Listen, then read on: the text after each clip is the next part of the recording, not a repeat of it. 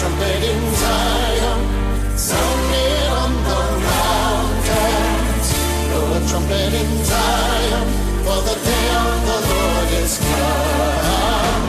Blow a trumpet in Hey, everybody, this is Brother Frank, and welcome to another episode of the Remnant Call. And I am so glad to have our guest here with us tonight, Brother Jamie Walden. But before that, I am sorry we missed Remnant Call last week. I was in uh, Colorado. I wish I was at Brother Jamie's uh, thing. They just had to get together, but it was for work, and uh, somebody flipped out on the back of the plane. They canceled our flight. Uh, they had to put me up in a hotel, and so I didn't get home till later. I was supposed to be back Friday. And um, it's interesting. The pilot was sharing with me how since they've legalized drugs, and um, and I think it's because of the fentanyl also. But he says these events happen now like crazy, folks. We are definitely living in some perilous times, and uh, it's just another reminder that I I'm just looking forward to that second coming of Jesus and to get out of this place. And and folks, we cannot waste any time right now. And we're going to talk about some of those things tonight by God's uh, grace and mercy here on the Remnant Call. Um, and I just want to mention something. Last night, I, I um, had the pleasure of going to the local rodeo here where I live, and um, uh, but they had I, I heard it was coming. I told my wife, I said, I want to go. And so um, I used to be in rodeo when I was back in the lived in California in the military, and a lot of people have no idea that Southern California is one of the hottest spots of rodeo. Um, there you could hit more rodeos they used to say back in Southern California in a weekend than you could in Texas because uh, it was more closer together. And uh, Southern California, about 15 miles inland or so, or a little more, it's it's nothing but ranch land. Um, and people don't understand that um, off the coast there, and and so it's uh, it was a lot of fun and and everything, and so getting back to watch rodeo was was great. But what what did it was like last night was just a moment in time for me to where for a split second I was thankful to be truly thankful for a moment to be an American. As they were there at the rodeo and they stood unashamedly all the people and locals. Of course i'm in a more conservative country rural area and they thanked all the servicemen. They prayed in the name of jesus. They stood up and honored the flag and there was such a boldness and such a cheering from the crowd and people shouting amen out loud that for just one split second in time i could have cried. I could have cried because when you serve this country oh, and you on your own voluntary uh, desires and you nobody had to force you and and you were so thankful growing up to be an american you see this country and the way we have fallen and it just destroys you. And you know what? This place though it's not my home. I'm not planning on staying here but for one moment in time i was so thankful to be here in the united states again and it just felt like all the bad was gone for just a moment and then of course reality sat in and i had to remember the the current times but anyways i don't know why i wanted to share that but there are still people out there folks in this world who are in love with Jesus. They are not afraid to proclaim it, and they are not afraid to proclaim they're an American, and we're not ashamed of the flag, and we are not ashamed of who we are. And you know what? By God's grace, we're going to be together not much longer um, when this whole mess is over in the Lord's kingdom. Well, I won't continue won't uh, waste any more time with that. I'm going to bring on our guest tonight brother jamie. Jamie are you there? Yeah i'm here brother. Thanks for having me on again. Hey i am man. I just i got so wrapped up last night in the rodeo brother. I was just uh you know what? It's funny. Every time i go to the rodeo which we usually go once a year i say the same thing. So it's funny that it's funny how you're articulating that because i'm like wow they just pray in the name of Jesus Christ and they open it up and it's really about God and country. Not again, not like my identity is not in American nationalism, but it's like what a blessing to be born into a country where where the name of Jesus is prayed in the middle of a stadium and everybody's shouting and it and it reminds me of how much the powers of darkness gnash their teeth and seethe to see it be stripped down and destroyed and trampled underfoot. And that is what they're doing because historically, although we know the juxtaposition of the founding fathers, right, the deist and the and the illuminist and the different um, mystery school guys but the authentic gospel was allowed to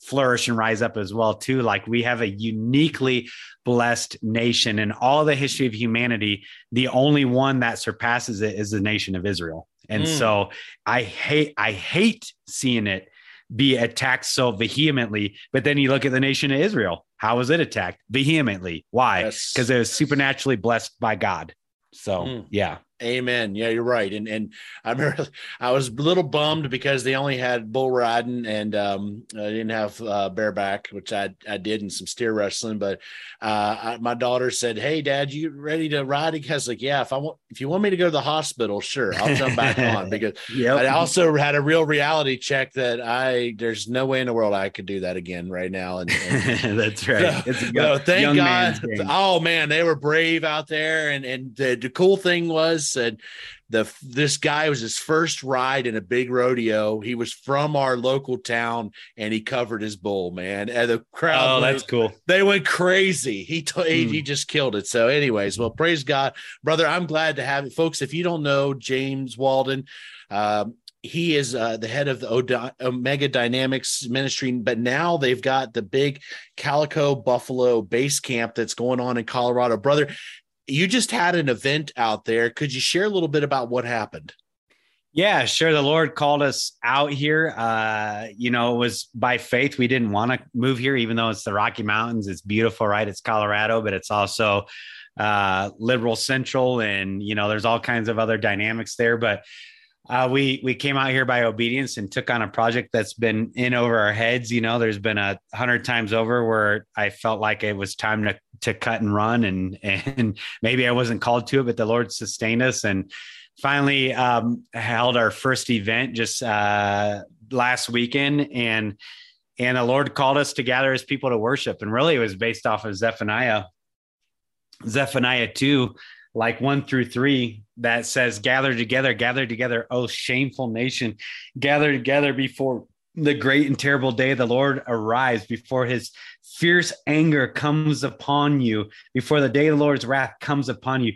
Seek the Lord, all you humble the land, you who do what he commands. Seek the Lord, seek humility. Perhaps you'll be sheltered on the day of the Lord's anger. And so, it was in obedience to that verse that we just called people from across the nation to gather together before the great and terrible day of the Lord arrives to worship him, to glorify him, and to magnify him instead of magnifying all the other garbage going on around us. I want to magnify the Lord. And I know that it's in the magnification of the Lord that foreign enemies are routed and he sets an ambush against our enemies and and strongholds and Nephilimic super cities are torn down and the brokenhearted are bound up. So that's what we gathered and did. And it was amazingly blessed. We built a whole outdoor music venue and and just had people who have the gifting of worshiping and praising the Lord stand up and serve the body with their giftings and praise the Lord and enjoy create his creation all throughout the weekend. So it was awesome. Amen. I would love to have been there, man. I, I would love playing music too. So praise God, um, brother. I want to uh, just open up with a word of prayer and ask that you would just pray because I know tonight we want to jump right in and discuss some of the things that are going on right now. And so, brother, if you could open this up, I would really appreciate it. Yeah, absolutely. Let's pray. Lord, we thank you and praise you for your faithfulness towards us, God, that it's your faithfulness that's our shield and our buckler, Lord, our shield and our rampart. And I praise you that it's not dependent upon our faithfulness, God, that we would fall so short. And I just love the promise, Lord, the hope and the eternal security that we have in knowing that you, Christ Jesus, are more than able to present us before the Father blameless and with great joy.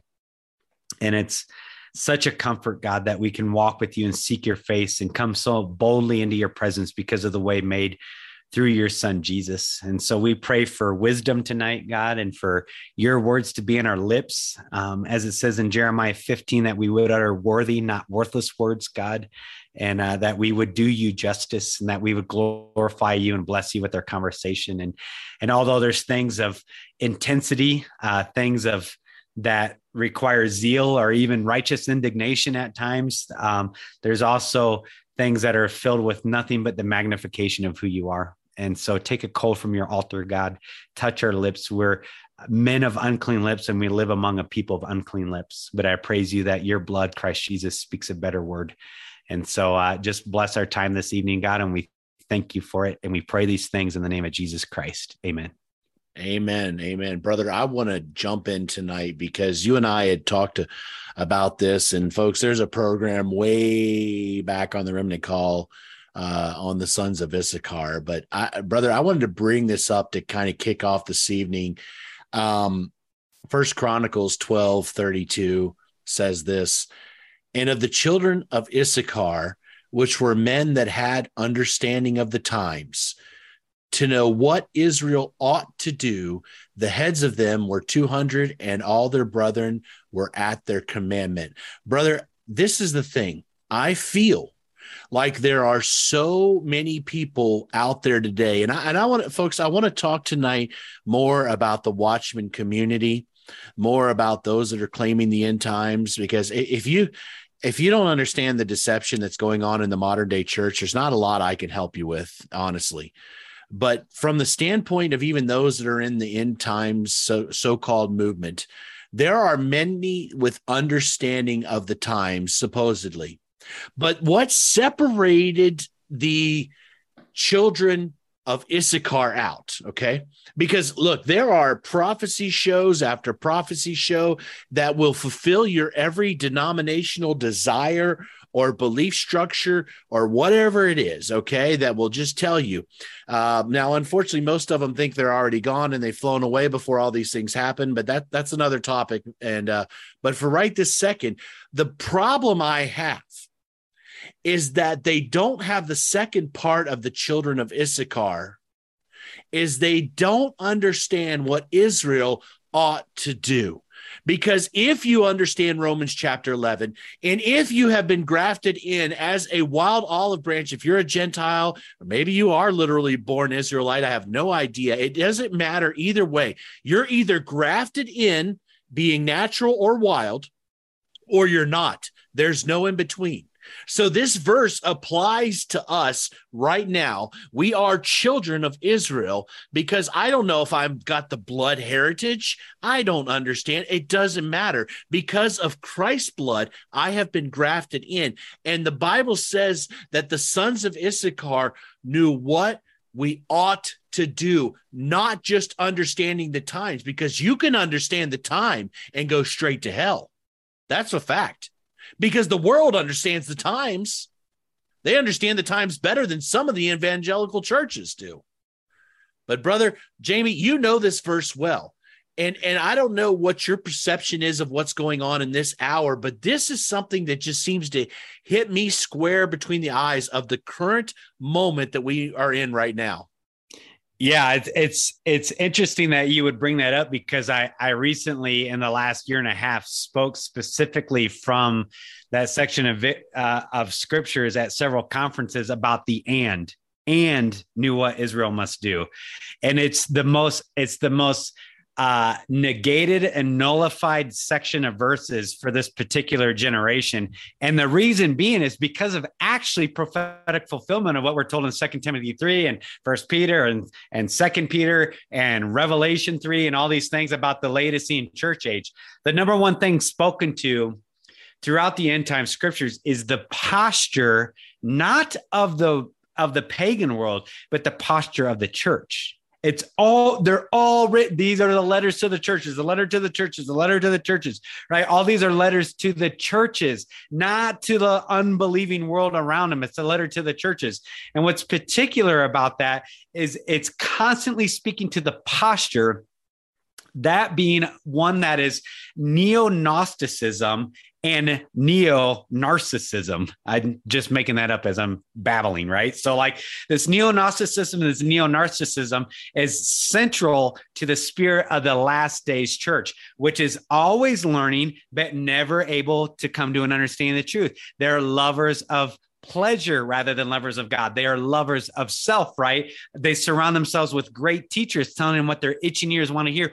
Always, always, always learning. Neo Gnosticism. It is the constant pursuit of knowledge, a deeper rabbit hole, a deeper rabbit hole, a deeper rabbit hole, the latest, greatest intel, the new intel, the next podcast, the next YouTube, the next whatever, right? It's this inundation of the understanding of the times. It's this insatiable, broken cistern of desire for an understanding of the times, yet it's devoid of the second part of the sons of Issachar is having an understanding and knowing what Israel must do, knowing what the church must do, right? And again, this gets back to that neo narcissism and this neo Gnosticism which is rooted in a love of self and a love of pleasure rather than a love of God. And we talked about this a little bit off air. This is this is what I've seen more often than not, especially in the in the in the um, Watchman uh, culture and the the truther the the awake truth truther based Christian movement. And I'm not saying any of the watchmen are at fault.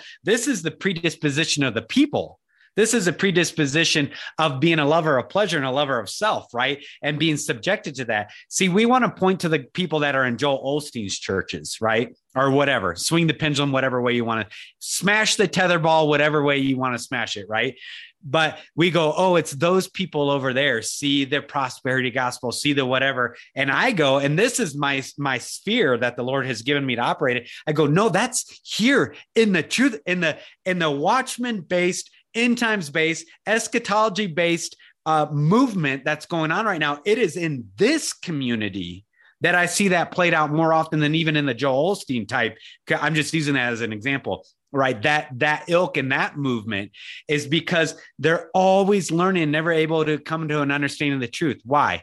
Because the truth is the person and the deity of the Lord Jesus Christ. He is the way, the truth, and the light that what they want is the pleasure response of fear the pleasure response of the next shoe to drop, the euphoria of the latest, greatest intel, and the vainglorious self exaltation of self righteousness of having superior, super secret knowledge over the next guy.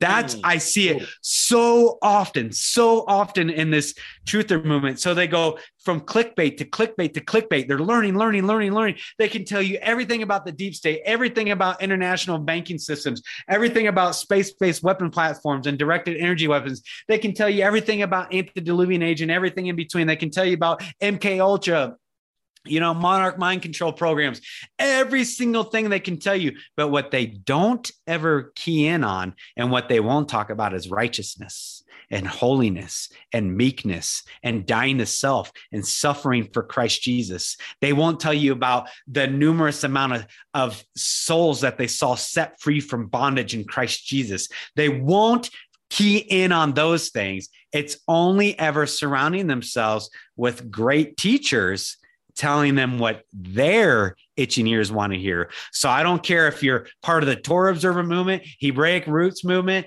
the New Apostolic Reformation movement, the Prosperity Gospel movement, Emergent Church Growth movement, Progressive Social Justice Warrior movement, or the End Times Eschatology Watchman movement. It's whatever surrounding yourselves with great teachers telling you what your itching ears want to hear.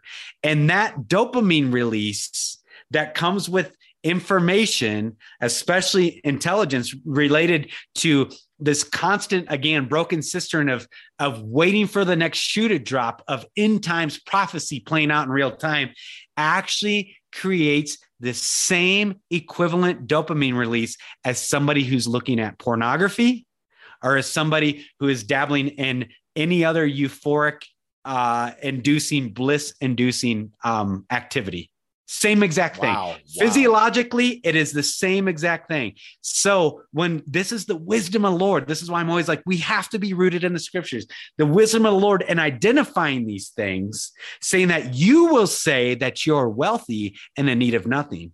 Who says that? Who says that? Every single one of those movements say that.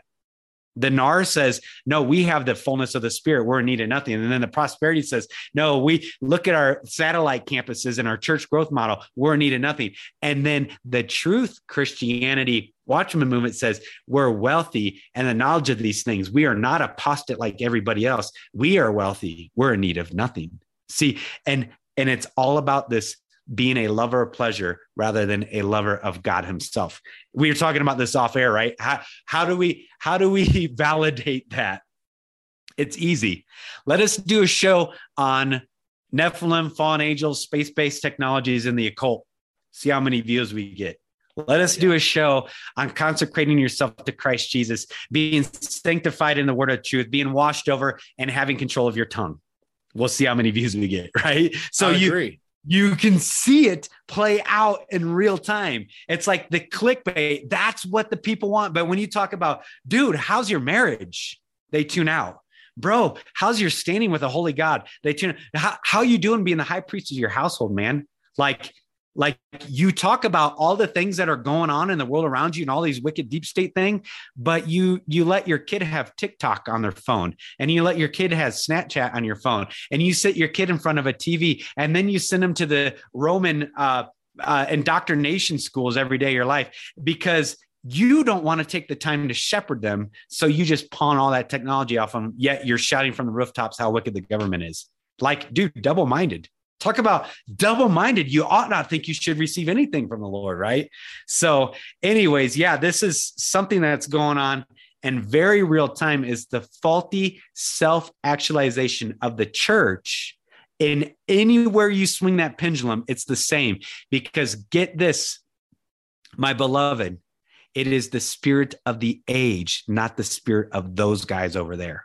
It is the spirit of the age. And that is why we have to be rooted in Christ Jesus. And that is why we have to have and be surrounded by an authentic, God fearing, Bible believing, hungering and thirsting for righteousness body that we're in fellowship with regularly. So when I'm stumbling in an error, they lift me up. And when they're stumbling in an error, they lift me up. We have to have an authentic body in Christ Jesus to walk the narrow path because it is so narrow that you must take off the shoes of your feet and feel with your toes in the muck and the mire and the thorns to stay on that path through the dark, treacherous terrain that we are being led into in this generation.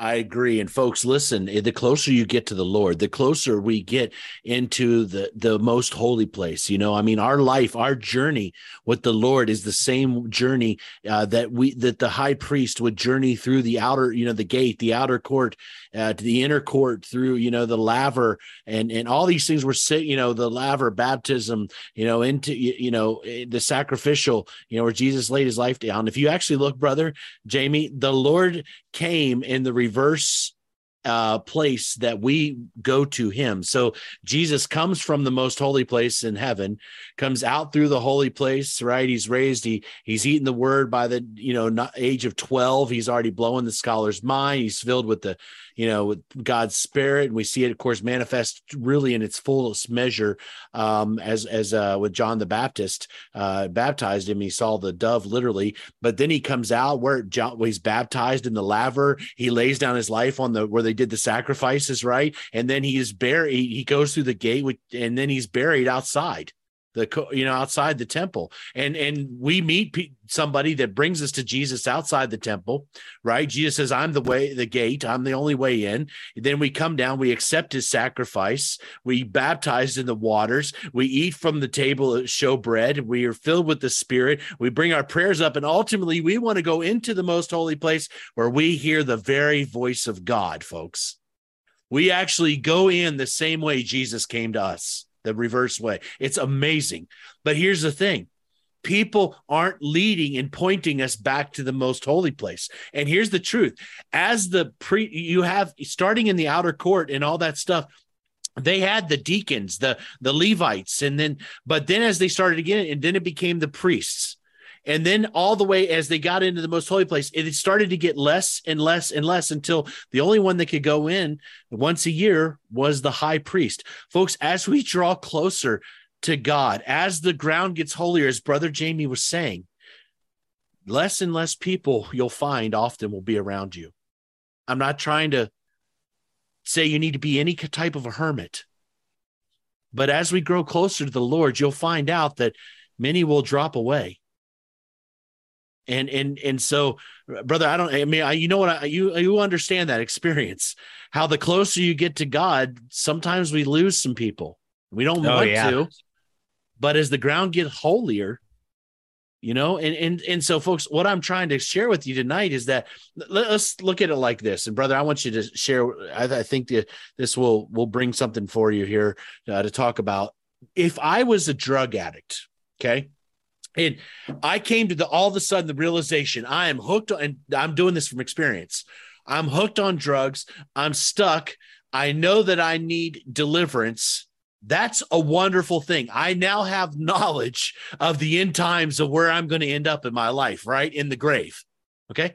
That's end time knowledge. But if nobody ever comes up and offers me a way out, see, then there's no, then I will just simply remain a knowledgeable drug addict when I go down, when we go down to the jail, and I've been, I've had the pleasure of preaching to my own friends, the dope man. I was a drug deal user, but I preached to the dealers. You know, I've had this pleasure. They, when I go into the prison, brother, they don't, I don't say to them, Hey, you're just nothing but a bunch of rotten sinners. They already know that they're in prison, right? You know what they want to know? How do we get out of this lifestyle? Yeah. Yeah, absolutely. They, they want to know what to do. And I am afraid that the Watchman movement, many today, are not sharing what we ought to do in this hour. Go ahead, brother. Sorry. Yeah, no, it's it's absolutely true because more often than not, when you share about what you ought to do, it doesn't produce the right income that you desire. let's be let's be perfectly honest. More often than not. And I'm not saying that for everybody. There's a lot of faithful watchmen out there. You know, we talked off air. I think about my brother Steve Quayle. Um, I, Steve and I are are close. We've been dear friends. He's undergirded my girded my family in a in a lot of different ways over the years. Steve has been specifically called by the Lord to be a watchman. Whether you agree with him or disagree with him doesn't matter. He's a dear brother to me, and and I absolutely love him. And the one reason why I've always uh, just been endeared to Steve and and and prayed for him earnestly is because he always always no matter what he's fire hosing as a watchman called and appointed by the lord which by the way let me let me digress here real quick there are not that many watchmen on a wall. Everybody getting that? All these people saying they're watchmen, they're not. Hands down, period, not. It is carnal. It is self appointed. They chose it. They were not appointed. You want to know how I know? Because you only need four of them in any given city, one on each wall. There are so few people that are called by God and appointed by God to be a watchman. So few. Just like there are very few within a kingdom, right? It's a kingdom. There are very few within a kingdom that are called to be warriors and in the warrior class.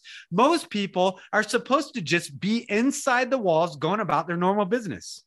So for every single person that hears an informational update to say, now I'm a watchman on a wall, I'm saying you're dead wrong. You're dead wrong.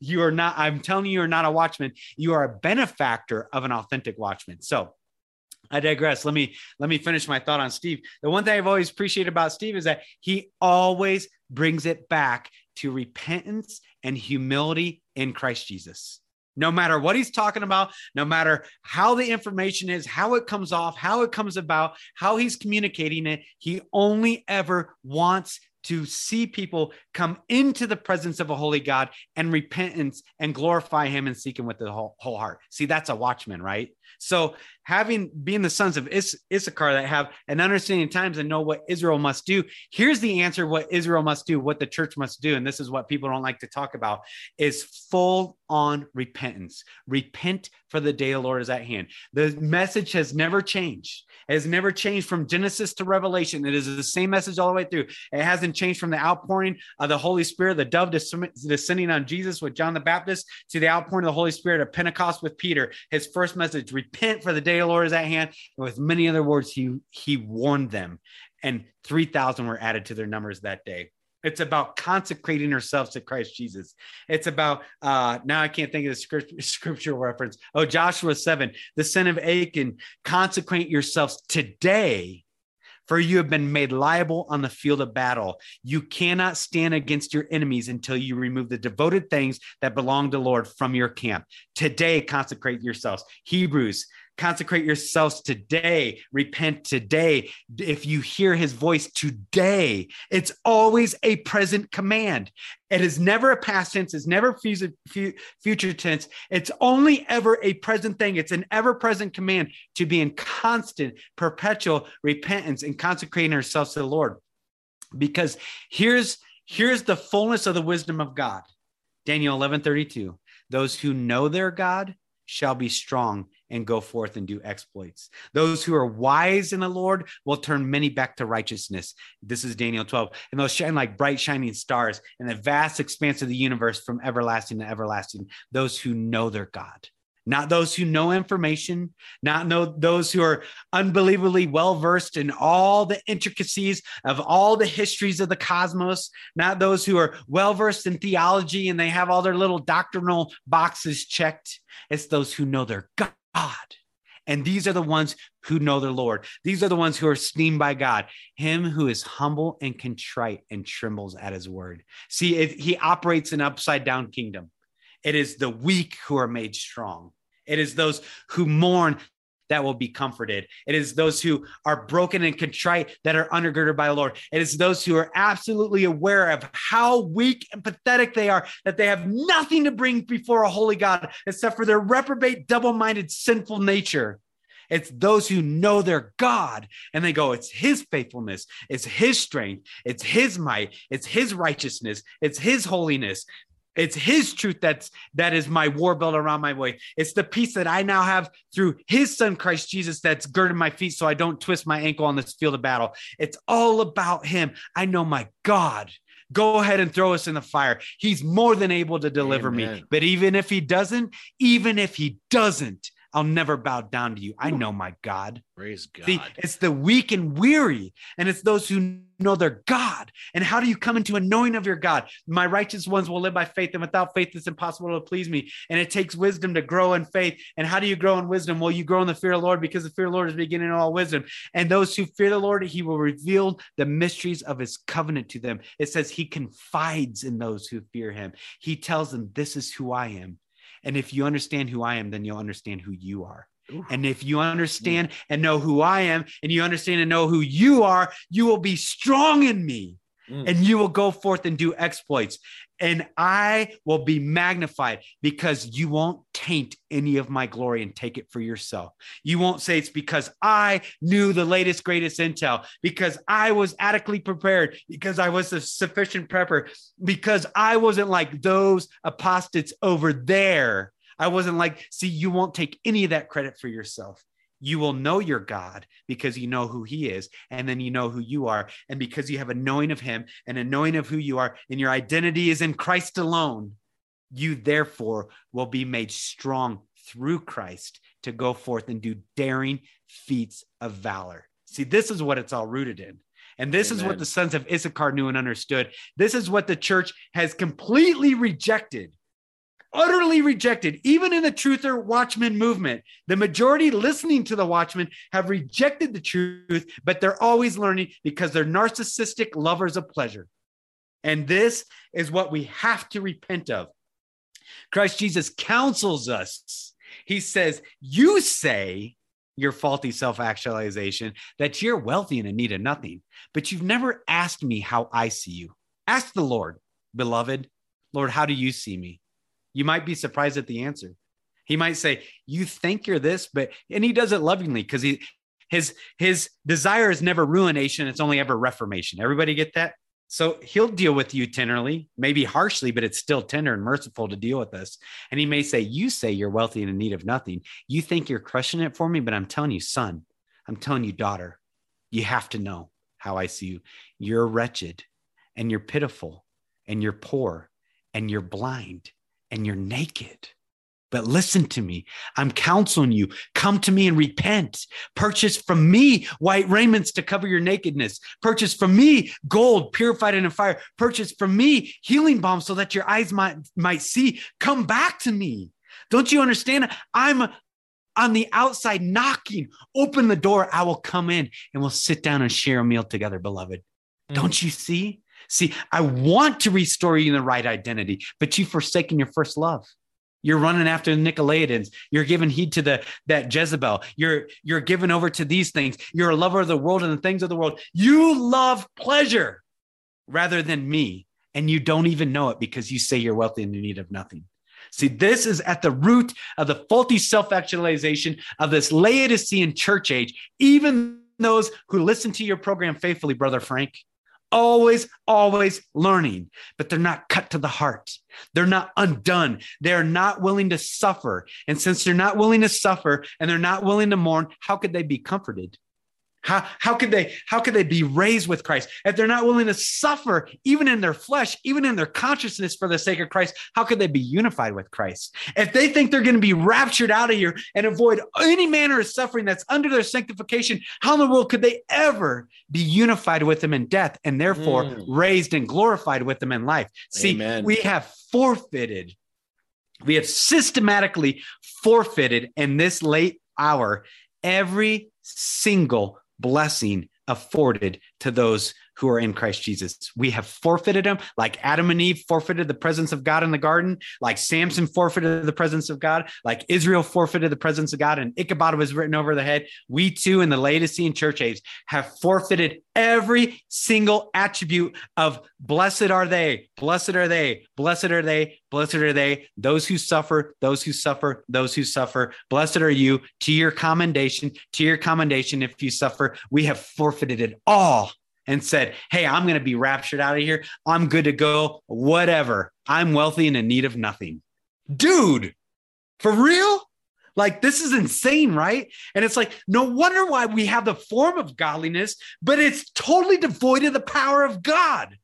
We have the form of it. It looks godly, just like the Pharisees.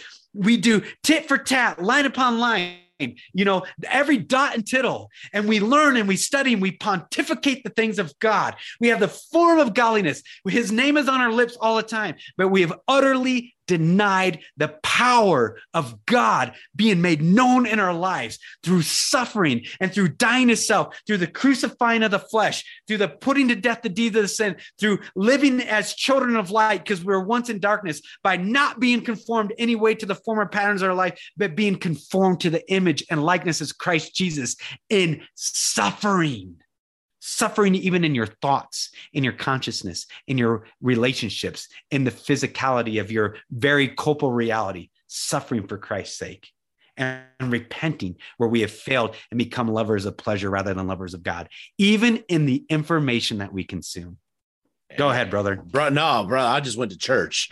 Praise God, brother. I'm I'm so fired up now. I can't hardly stand it. Listen, folks, just a couple of things. What brother Jamie was saying, you're right. Everybody want, thinks they're just going to fly out of here. I don't need to suffer. I'm just going to be raptured out of here. That's for the Jews. And I'm trying to tell you, read Romans chapter 11 we Gentiles, I or I, whether you're born or not, by the blood of Christ, we are grafted into the natural vine. Even the wild, we become a part of Him. We and we don't want to forfeit this. Brother Jay shared with me earlier. I'm, I'm taking this from him. So we're not here to forfeit the resurrection of Christ or the resurrection of the dead at the end of time or those who will make it. God has called us. He said, Look, don't take them out of the world, but Father, keep them from the evil. God has a plan to get us through in these last days. And if all you can think about is escaping early instead of humbling ourselves and seeking our Lord, we are going to be in trouble. And listen, there's a lot that are suffering, and you feel like you're in the fire right now. And I understand that. But folks, it's in the fire so often that might be the only opportunity for somebody else to see Jesus.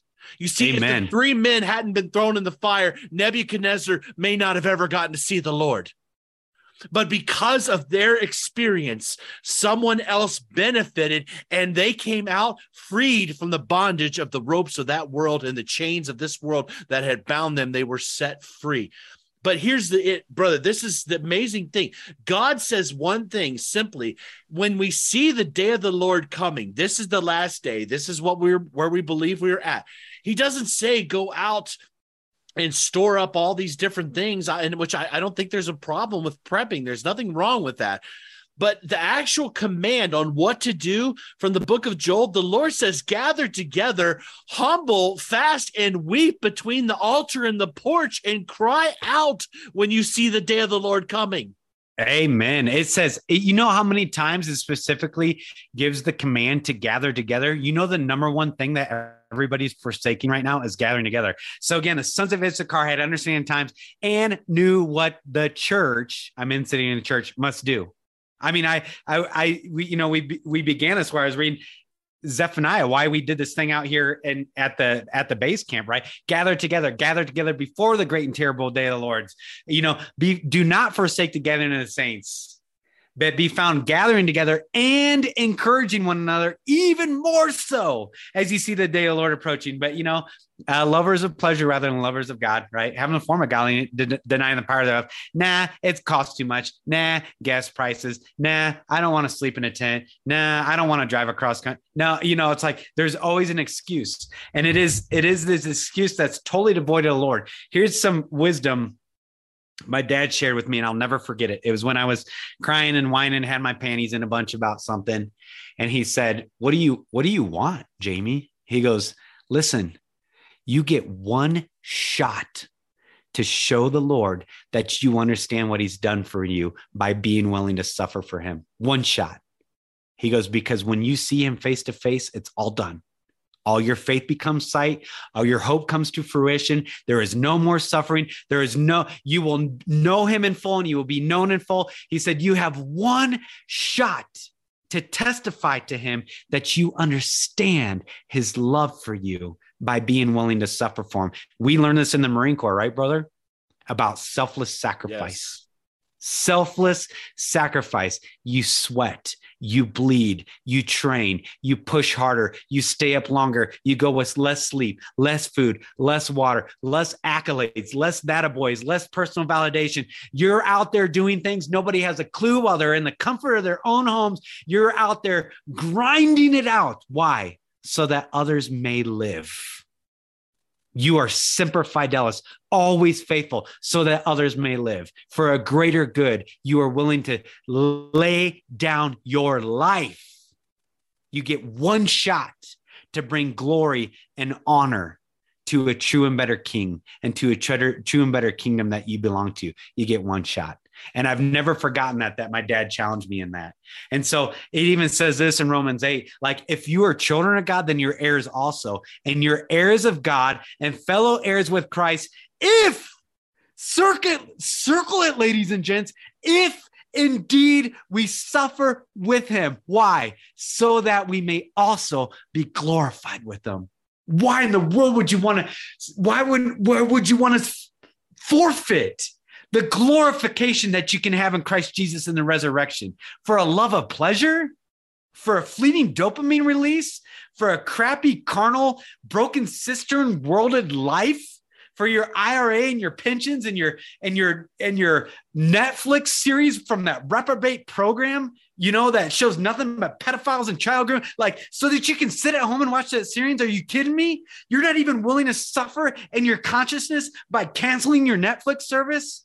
But yet, all the while, you're always learning and you're always proclaiming Christ and Him crucified, and you're always talking about the end times and all the latest, greatest information and neo Gnosticism, but it's all actually rooted in narcissism because you're actually a lover of pleasure rather than a lover of God. See, this is why it's such a big deal.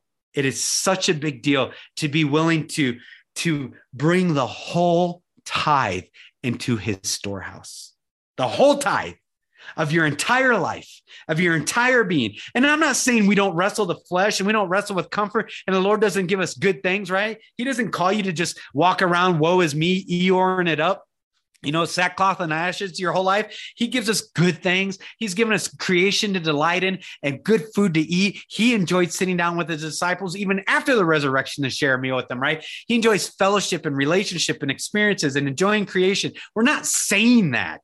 What we're saying is to have a kingdom mindset and, a, and an eternal perspective that all these other things around you, even the knowledge, you hold lightly right? The relationships you hold very lightly. The the pleasures and the comforts that the lord afforded you that you praise him for and you thank him for you still hold it lightly. You hold it all lightly because you know that none of it these light and momentary afflictions these light and momentary comforts mean nothing compared to the eternal glory that's going to be revealed to you in christ jesus.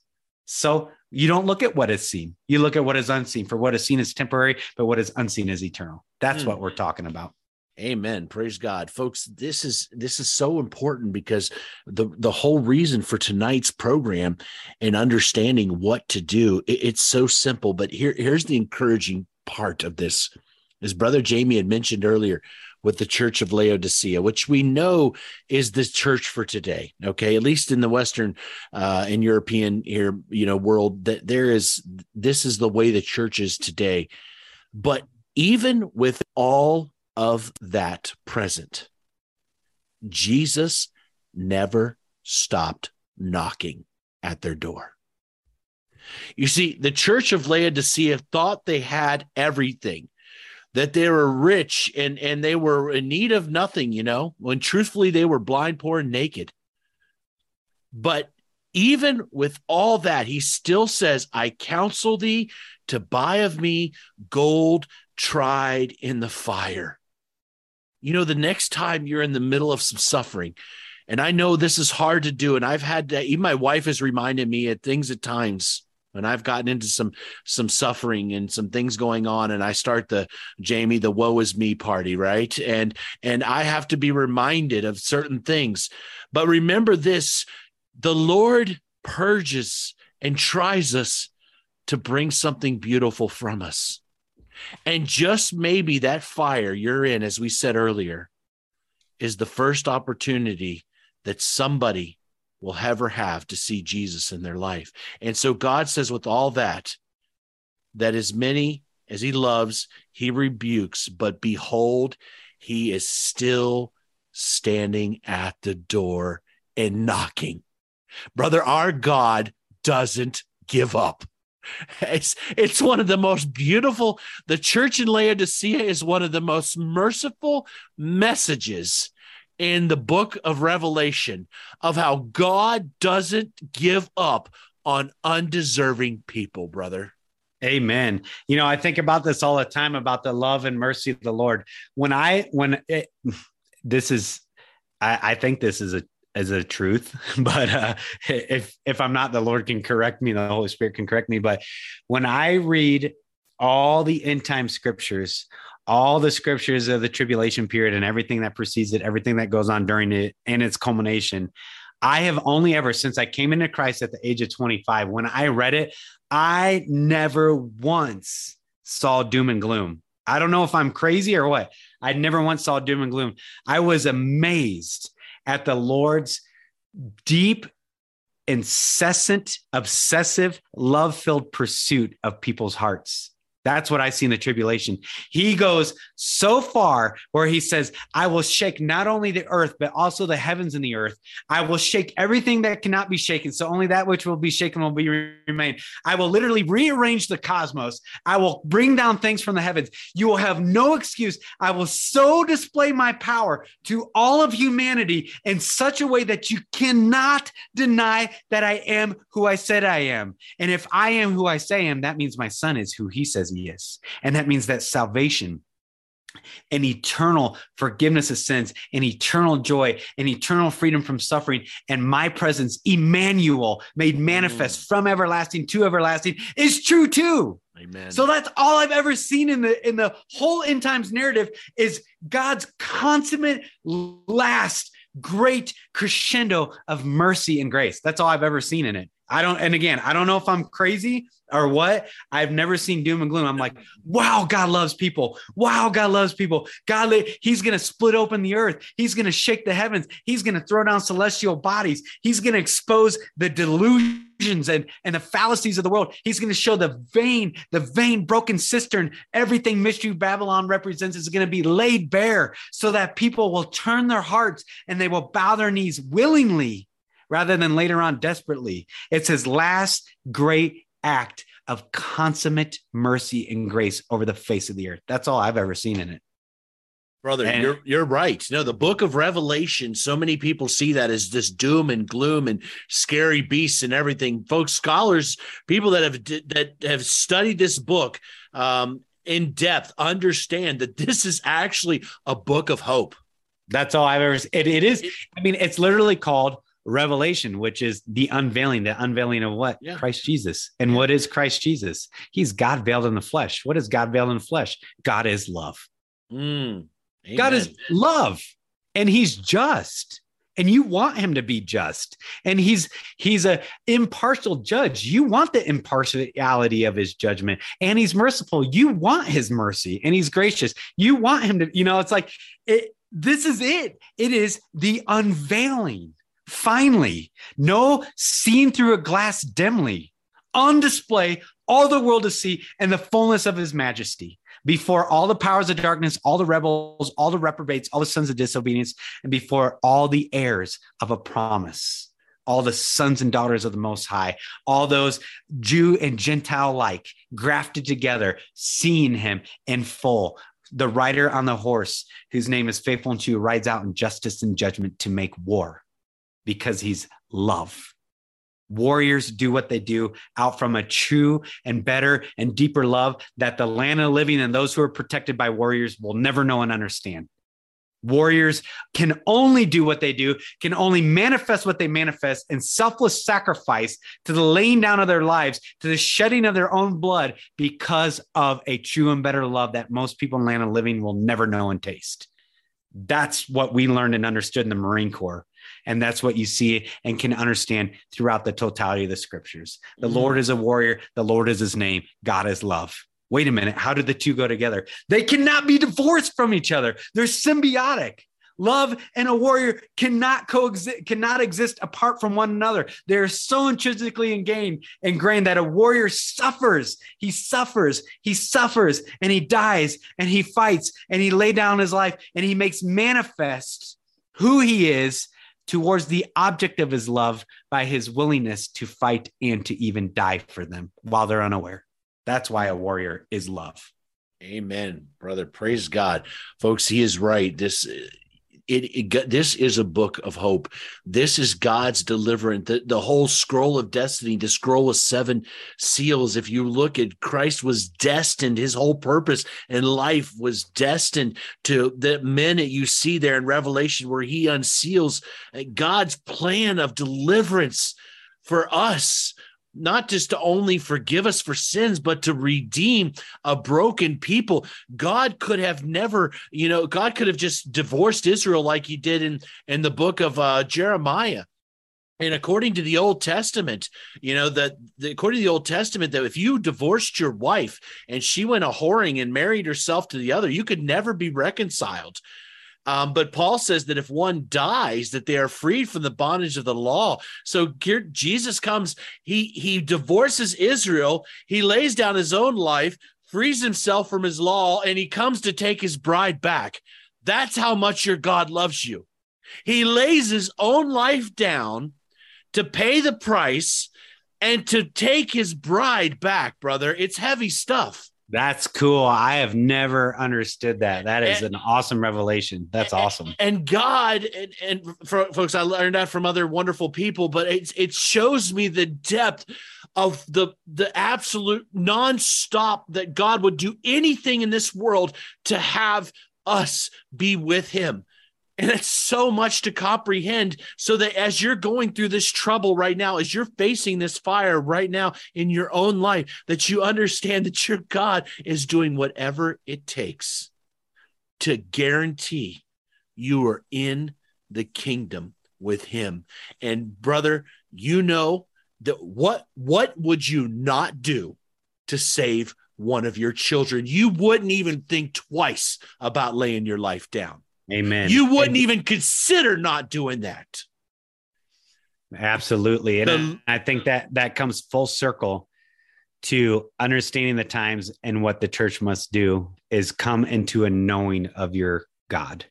You have to come into a knowing of your God, the sufficiency of his blood, the power of his resurrection, the depths of display on you while you were dead in your trespasses, an enemy of God, a son of disobedience, a child of wrath. He called you friend and he pursued you. And this goes into the Romans 8. So, what should we say about such things? What do we say about these things, Brother Frank?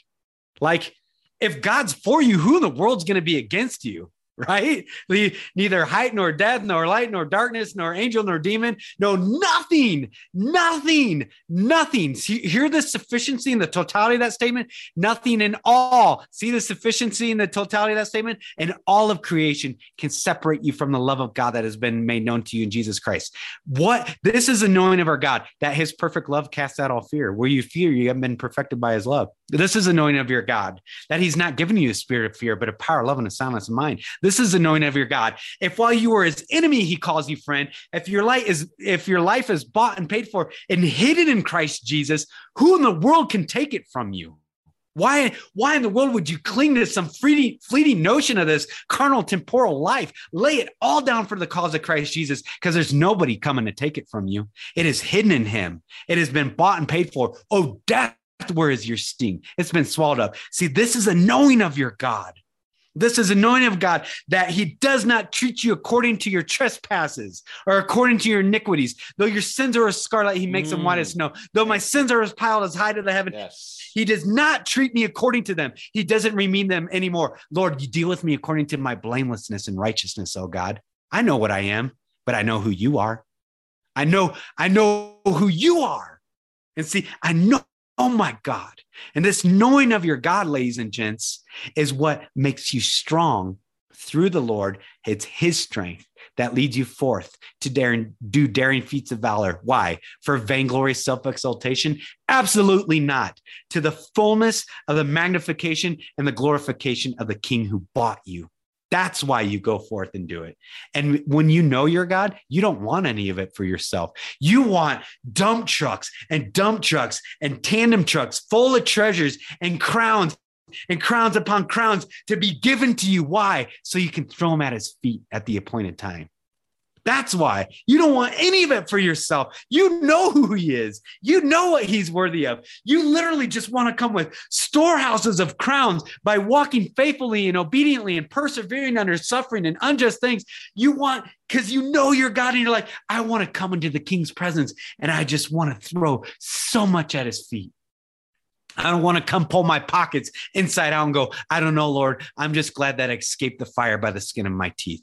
I smell like a bonfire, but at least I get to be in your presence. No, you know your God. You know what he's worthy of. He's worthy of it all. And you know that he will never leave you or forsake you. You know that death cannot touch you. The powers of darkness cannot snatch you from his hands. He will never leave or forsake you. His grace is sufficient today. You can come boldly and confidently in his storm room of grace. You've been given the power to trample on the, on the lion and on the scorpion and on the serpent over all the power of the darkness, you know your God.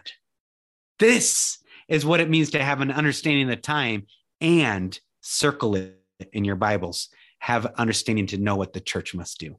This is what it's all centered on, brother. Amen. Thank you. God bless you, brother, for being with us here tonight, folks. You know, it's we're not trying to harp on other people. There are very good god fearing loving brothers and sisters out there and and I, I disagree maybe with some of their you know theology. That doesn't mean I don't believe they don't love the Lord. But what Absolutely. I'm concerned about is the responsibility over the people who listen to this program. That's the that is what I'm concerned about. And the, I am far from knowing everything. I, I'm just a fool. But I want to make sure that in the end time, that in the, when Jesus comes back again, that you won't look back at the remnant call and saying, "Brother, I wish you would have told me." Amen, man. I, yeah, I, I want you to know that your God loves you. He's called you for this hour, and He's got a plan for redemption for you. But we have a job. We actually play a part in this. We are to seek His face, humble ourselves, and we are to reach the lost for his kingdom. And folks, this is our job. It's our duty. It's our marching orders. And, and honestly, it's non-negotiable. It's this is a non-negotiable. Now that, that some of the ways he has different people that do different things in his body, but it's still the same we seek his face and we humble himself and we reach the lost some that's through prayer some that's through supporting other ministries some that's through mission work some that's through like brother jamie and his ministry. The body has many different parts but we have the same mission. We are to reach the lost for christ. It is not uh, something we can argue. It is what the command is. And brother, thank you so much for what you've shared tonight. Thank you for your ministry. Thank you for being willing to step out and to share the gospel and to open your place up to strangers. Let me tell you what, folks, doing that in this day and age, that's a risky thing. No, Brother- it is. Bro- brother, you can, okay. All right. Listen, you've been to war. Okay. I have never went to war, folks. When I was in the Marines, we almost went. We geared up. We were thought we were going to Iraq. Uh, it was between the two Gulf Wars, and it didn't. We got called off. So I, I don't have that firsthand experience like Brother Jamie does. But I can tell you one thing, brother. I'll guarantee you, as crazy as it was in war, and it'll scare you. And I've talked to plenty of guys that were in it. Uh, you will go in your pants first time bullets come flying over your head. But dude, have you? War seems almost tame by some of the crazy people that get in contact with us this day and age. Isn't that the truth? Yeah, it's funny. I I I often comment that the most peaceful time in my life was when I was at war. And I, I don't say that tongue in cheek. It was absolutely everything was simplified. And I think that's why the Lord is going to bring war against the saints. And he allows the Antichrist to make war against the saints and to overcome them for a time. Because in war, everything gets reduced to its common denominator and you have nothing but peace mm. it's like you don't you don't have to you're not concerned about money you're not concerned about relationships you're not concerned about validation you're not concerned about future you literally actually live the scriptures about never worrying about tomorrow because tomorrow worry about itself. You live in the present in a way that you can't comprehend in the middle of war. It's so simple. You do the next mission and then you and then you wait to be told when you can rest. It sounds like what our Christian calling and election is supposed to be. You literally do the next mission. Whatever mission they tell you, you carry it out with honor, courage, and commitment. You have no concept of the future because it's not guaranteed, it's not promised. You just do everything dutifully to the best of your ability. And when it's time to rest, you'll be told when it's time to rest. And when it's time to eat, your provision will be there, your sustenance will be there. And when you're getting dehydrated, your good commander, I was a sergeant, I was platoon commander. I know when my Marines needed water, and I would tell them, everybody stop, drink water now. See, they didn't have to think about anything. It was very simple, just the mission. And that's what the Lord wants for his people in this late hour. Amen. God bless you, brother. Thank you so much for being here tonight. Folks, please keep up with what's going on with Brother Jamie. We are just simply sitting here trying to share with the body of Messiah in this hour what to do. I don't have a magic pill. Bro, there's not some star portal I can share with you to walk through. Is man, and the truth is, folks, don't get distracted. Our mission is simple: reach the lost, humble ourselves, seek his face, and let him lead. Brother, I had a pastor one time that said the greatest things I've ever heard in my life. He said, I was so glad I never made a plan for my life so that I could let the Lord lead me wherever he wanted. Amen. Amen. That was, that was Yeah. powerful wisdom from an old man who knew the Lord well.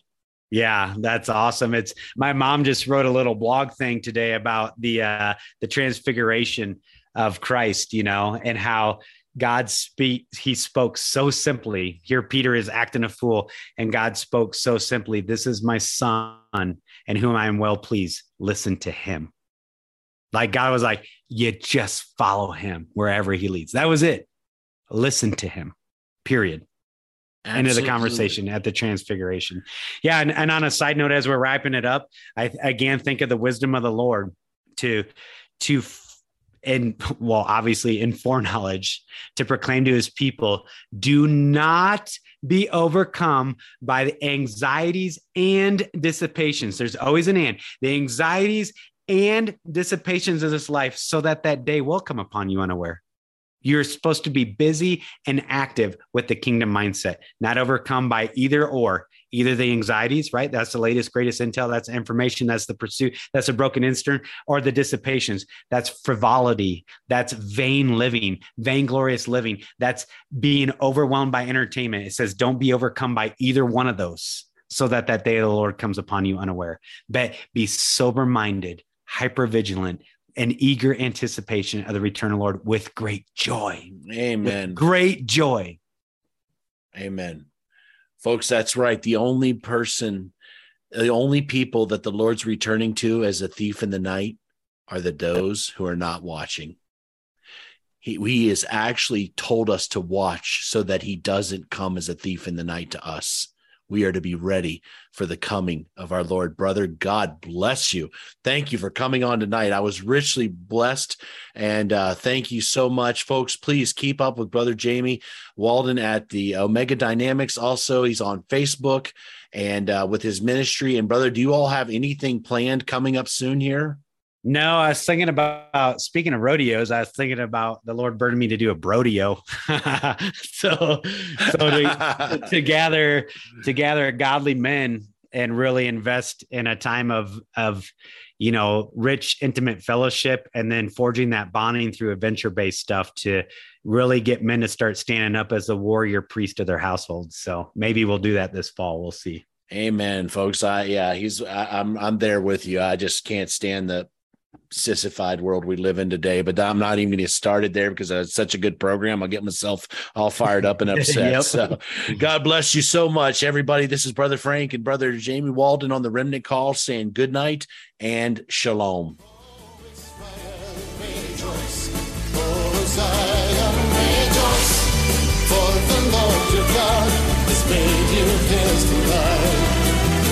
made you his delight Blow a trumpet in Zion, sounding on the mountains.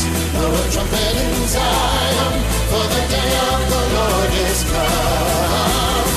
Blow a trumpet in Zion, sounding on the mountains. Blow a trumpet in